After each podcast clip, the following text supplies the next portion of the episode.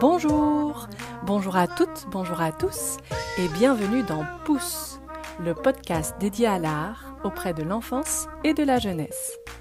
Je suis Émilie Lebel, médiatrice culturelle indépendante, spécialisée dans le jeune public et passionnée par toutes les formes d'éveil à l'art qui participent au développement de l'enfant. Médiateur, animateur, enseignant, éducateur, parent ou toute personne cultivant son âme d'enfant, je vous propose des coups de projecteur sur des initiatives d'éveil artistique qui gagnent à être connues. Ateliers, spectacles, expositions, médiations innovantes, découvrez le foisonnement d'expériences culturelles qui viennent nourrir l'enfant dans son développement et dans son lien avec le monde qui l'entoure. Accompagné de médiateurs, d'artistes, de professionnels de la culture ou de l'enfance et de lecture, je vous donne rendez-vous pour des entretiens des chroniques ou des rendez-vous surprises tous les troisièmes jeudis du mois. Bonne écoute Pour cette nouvelle saison, je vous propose une série d'épisodes consacrés à l'art et à la pratique philosophique auprès du jeune public, au sens large, les enfants et les adolescents. Cinq épisodes qui questionneront en quoi l'art et la philosophie participent au développement de l'enfant. J'ai imaginé cette série dans une dimension internationale francophone, car c'est un sujet qui réunit de nombreux acteurs. Nos amis belges et québécois seront ainsi conviés pour l'occasion. Alors, pourquoi parler d'art et de philosophie à destination des enfants et des jeunes? Pour ceux qui connaissent un petit peu mon travail, vous devez probablement savoir que c'est un sujet au cœur de ma réflexion. En effet, je développe des médiations sensibles et philosophiques à destination des enfants à partir de 4 ans et des adolescents, dans une démarche d'exploration. Je souhaitais partager avec vous ces réflexions qui enrichissent ma pratique au quotidien. Quelques mots tout d'abord pour vous raconter comment cela est venu enrichir ma pratique, justement. Cela fait 15 ans que je travaille en tant que médiatrice culturelle, pendant 10 ans exclusivement dans le spectacle vivant, et aujourd'hui de manière transdisciplinaire, le spectacle vivant toujours, mais aussi les arts visuels, la littérature jeunesse et le cinéma d'animation. Aussi, même si j'entremêle les champs artistiques, les premières médiations dont je vais vous parler sont tirées de mes expériences autour du spectacle vivant. Alors en tant que médiatrice culturelle, je fais une distinction entre la coordination d'actions culturelles, c'est-à-dire d'organiser la venue des artistes dans les classes ou les sorties culturelles, euh, faire des plannings, accueillir les publics. Donc je distingue la coordination de la conception d'ateliers de médiation et de leur animation. Ça consiste à préparer la venue à un spectacle ou un film, à faire des ateliers autour d'une exposition ou une visite euh, qui est un petit peu particulière. Euh, ça peut être de travailler autour euh, d'un retour spectacle ou d'un film. Et donc quand j'ai commencé à animer des ateliers de médiation, j'ai souhaité appliquer ce que j'avais appris en formation, c'est-à-dire faire l'analyse d'une œuvre dans une méthode très scolaire. Alors certes, on dépassait le j'aime, j'aime pas, mais l'œuvre se voyait réduite à un objet d'étude dépossédé de sa dimension sensible, vivante et bien plus complexe qu'une grille de lecture. Et cela ne me convenait euh, vraiment pas du tout, et en parallèle de ça, J'accompagnais les artistes qui menaient des ateliers de pratique artistique et je passais des heures à les observer, à échanger avec eux, à accompagner aussi les élèves euh, puisque les artistes étaient dans la gestion globale du groupe. Moi, j'étais plutôt dans l'individuel à essayer de m'assurer que voilà, les élèves euh, ou les enfants, c'était pas que dans le cadre scolaire, travaillent les propositions que les artistes faisaient. Et donc, les ateliers de pratique artistique paraissaient bien plus fun euh, que, euh, des que des temps d'ateliers d'analyse d'une œuvre. Mais je me disais, est-ce que ça prépare vraiment euh, à l'œuvre? Est-ce que ça prépare vraiment la venue au spectacle? Puisque donc je travaillais en théâtre à ce moment-là. Est-ce que ça permet de décrypter le spectacle que les enfants vont voir? Parce que combien de fois j'ai vu des enfants s'amuser en atelier, mais une fois assis dans la salle de spectacle, ne pas comprendre pourquoi ils étaient là à regarder ce spectacle. Ils avaient réalisé un super atelier de pratique, mais le jour du spectacle, ils faisaient pas le lien. Pour eux, il n'y avait pas de lien entre s'initier au jonglage et voir un spectacle de cirque, entre écouter un comédien raconter son parcours et comprendre les enjeux de la pièce. Car ce sont bien deux choses différentes. pratiquer une discipline, s'initier à une technique et investir, s'emparer des enjeux d'une pièce, c'est pas du tout la même chose. Et donc durant une saison, je me suis cassé la tête entre organiser des ateliers de pratique artistique et mener moi-même des ateliers d'analyse de spectacle qui ennuyaient les enfants autant que moi-même, et je sentais qu'il y avait autre chose à partager autour d'un spectacle. Alors j'ai cherché, j'ai expérimenté, et puis surtout j'ai rencontré des personnes qui m'ont énormément inspiré. J'ai d'abord rencontré Florence Chantriot et Jean-Noël Bruguière à l'occasion d'une formation organisée par la MC 93 en Seine-Saint-Denis. Cette formation s'intitulait Itinéraire accompagner les publics. Et je tiens d'ailleurs à remercier Louise Moudard, mon acolyte en médiation à l'époque, euh, de m'avoir fait découvrir leur travail, car ça a été vraiment un tournant euh, dans mon travail de, de médiation. Et donc la formation que donnaient Florence et Jean-Noël était une révélation, parce qu'on parlait d'expériences sensibles, on parlait de l'art comme miroir de nos vies, qu'un spectacle est une expérience vivante à mettre en partage. Et ça m'a passionnée. J'ai voulu expérimenter à mon tour, et donc bon, j'ai tâtonné, j'ai testé, j'ai raté beaucoup. J'ai discuté avec les enfants, les ados, les profs, les artistes, toujours dans une démarche euh, exigeante de comment valoriser l'expérience de spectateur et comment redonner de la valeur aux sensibles.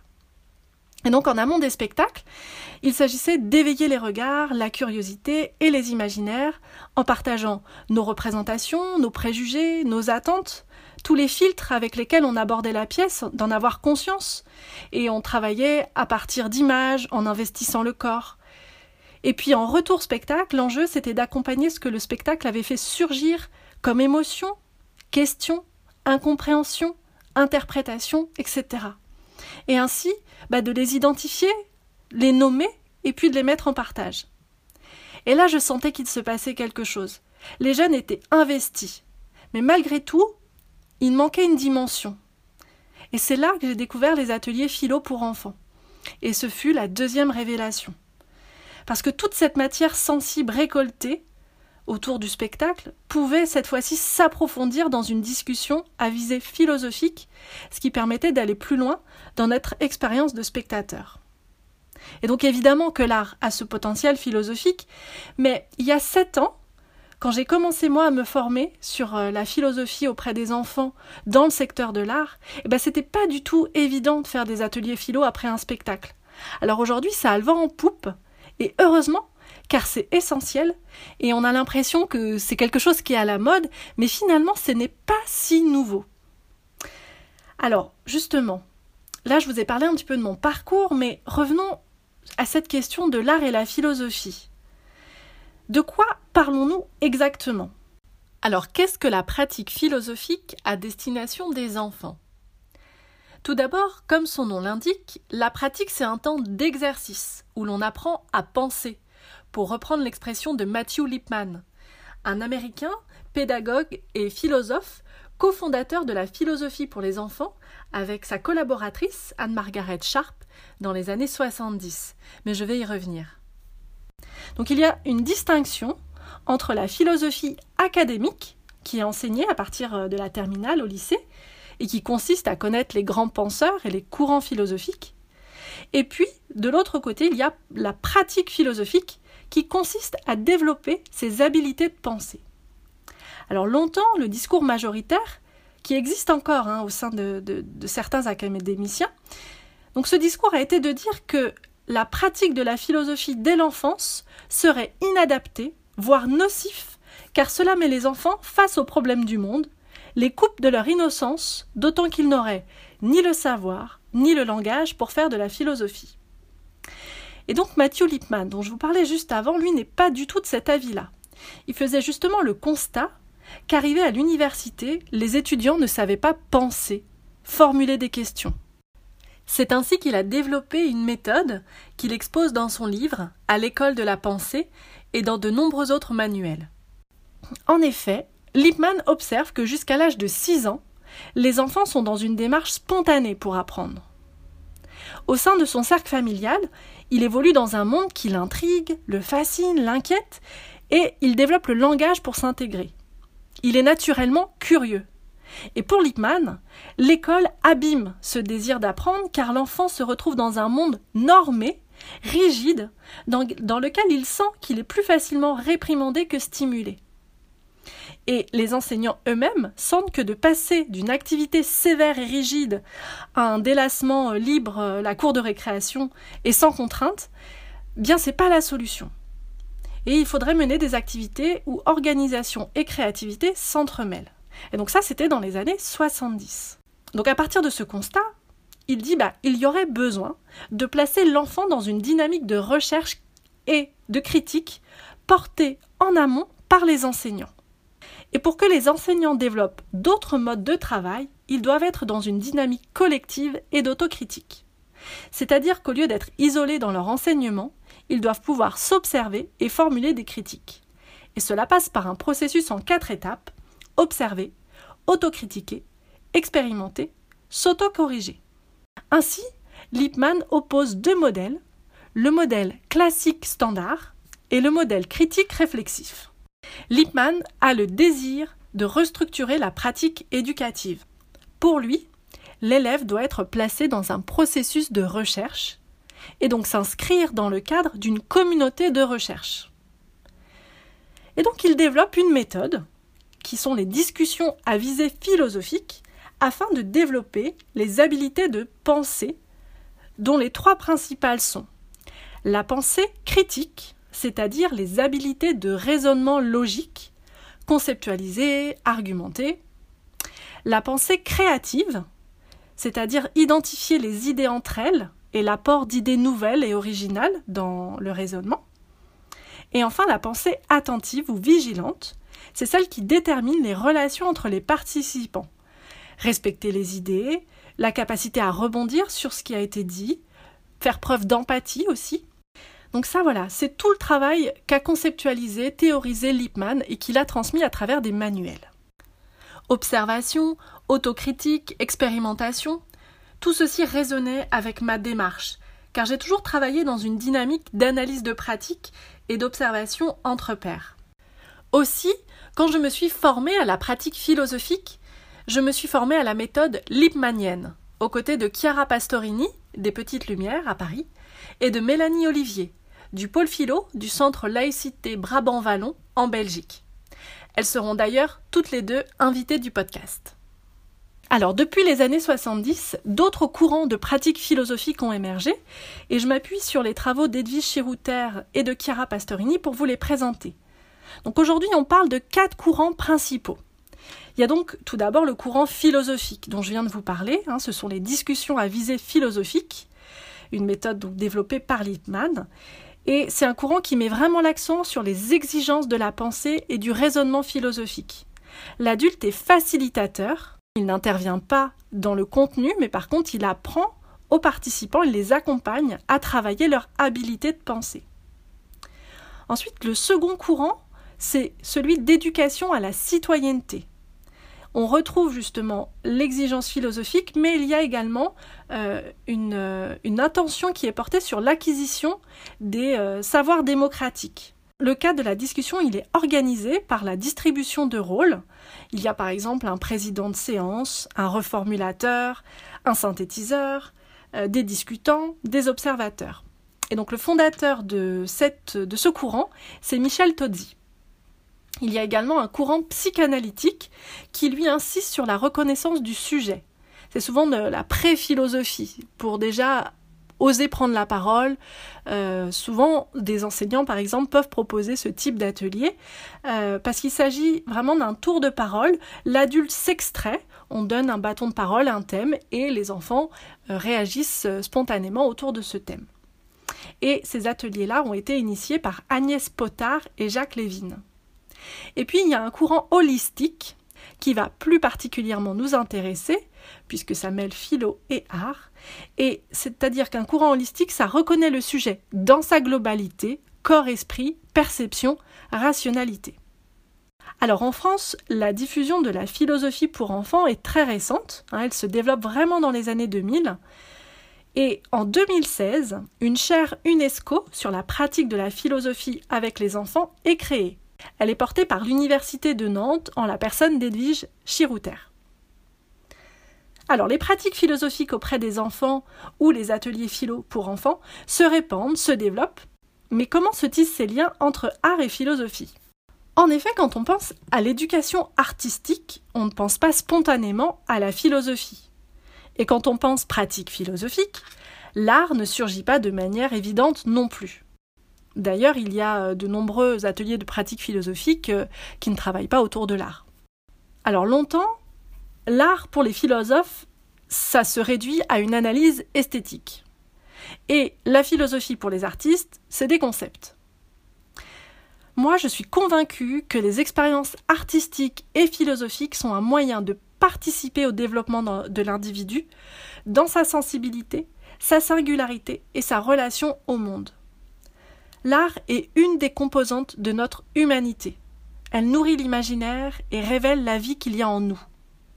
Et la pratique philosophique permet d'explorer ce qui en surgit. C'est une manière de questionner le monde, le sens de l'existence et l'existence des choses. Et donc quelle joie quand j'ai découvert des travaux de praticiens qui relèvent la pertinence de relier ces pratiques. C'est le cas de Michel Tozzi, dont je vous parlais tout à l'heure, qui est à l'origine du, courant d'éducation à la citoyenneté. Michel Tozzi, il est professeur émérite en sciences de l'éducation à l'université de Montpellier III et expert de l'UNESCO en philosophie à l'école primaire. Et donc de son point de vue, conjuguer philosophie et art, c'est, je cite, ces deux grandes formes de la culture humaine, c'est articuler chez l'enfant la raison, la sensibilité et l'imaginaire, de s'adresser à l'unité de l'être humain dans la diversité de ses composantes. Fin de la citation. Donc l'enjeu éducatif est posé. Il s'agit bien de participer à l'émancipation de l'individu en développant son esprit critique et sa sensibilité. Et en cela, art et philosophie sont complémentaires. Que ce soit dans le secteur culturel que dans le secteur philosophique, j'observe que des structures dédiées à la culture ou à la philosophie rentrent dans un dialogue de pratique. Et effectivement, je trouve que ces dernières années, il y a vraiment quelque chose qui s'est affirmé, euh, notamment dans le champ culturel. Alors pour terminer, j'aimerais faire un petit état des lieux euh, de ces pratiques philosophiques dans le champ euh, culturel puisque depuis novembre 2018, j'ai eu l'occasion d'assister à plusieurs reprises aux Journées mondiales de la philosophie à l'UNESCO. C'est les nouvelles pratiques philosophiques. Des chantiers de réflexion sont organisés par thématique et un chantier est notamment dédié à la philosophie et à l'art. C'est le philoart. Celui-ci est animé par Mélanie Olivier, dont je vous parlais tout à l'heure. Et Mélanie, elle crée des dispositifs artistiques pour aborder des questions philosophiques en s'adressant plus spécifiquement aux 6-12 ans. Euh, n'est pas la seule philosophe à avoir investi le champ de l'art comme base de discussion. Sur Lyon, là où je vis, euh, il y a eu euh, dans le passé l'association Philosophare qui a été créée en 2007 par Elena Hugo et qui proposait des ateliers de philosophie et d'art pour les enfants de 4 à 14 ans. Et depuis, il y a des projets qui se sont vraiment euh, spécialisés sur l'art et la philosophie. Je pense notamment aux araignées philosophes basées à Bordeaux, euh, mais il y a également Philocène, et puis il y a des associations de pratiques philosophiques qui peuvent intervenir autour de spectacles comme Mon Labo Philo, Philo pour enfants, etc. Et puis du côté des structures culturelles, nombreux équipements se sont mis à faire des ateliers philo autour de leur programmation que ce soit les théâtres, les musées, les cinémas. Pour en citer quelques-uns, ça sera évidemment pas exhaustif, mais ce sont ceux que j'ai pu observer euh, parmi les débuts euh, il y a, euh, a 6-7 ans. Alors en région parisienne, il y a le Centre national de la danse à Pantin, l'espace Germinal et l'espace Sarah Bernard dans le Val d'Oise, la MC 93 en Seine-Saint-Denis. En région lyonnaise, il y a le Théâtre de la Renaissance à Oulin, euh, du côté des musées, il y a aussi le musée de Mulhouse, dans l'est de la France. Et puis, il y a aussi des compagnies de théâtre qui proposent des ateliers philo dans leur catalogue d'actions culturelles, ou alors qui vont tisser des partenariats dans ce sens. C'est le cas de la compagnie Lunatique qui a travaillé en partenariat avec euh, la Maison de la Philosophie à Romainville et euh, la, philosophe Johanna Hawken. Mais aussi Sandrine Nicolas euh, de la compagnie Éco-Tangible autour de son spectacle Brume. Et puis, comme je vous parlais de la dimension internationale de cette série, il y a aussi la Maison Théâtre à Montréal, au Québec, le Musée d'art contemporain à Bruxelles. Et donc face à ce foisonnement de pratiques art philo, tenter de cartographier les différentes approches pour mener des ateliers euh, d'art et de pratiques philosophiques n'est pas simple. Et donc je vous propose, le temps de cette série, une plongée dans des dispositifs, des approches, des sensibilités et des ateliers. Et comme première invitée, j'aurai le plaisir de partager mon micro avec Chiara Pastorini, fondatrice de l'association Les Petites Lumières. Ensemble, nous parlerons de la pratique holistique et des différentes approches, l'art comme illustration de la pensée, l'art comme support inducteur et l'art comme moyen d'exploration conceptuelle. Un riche programme en perspective.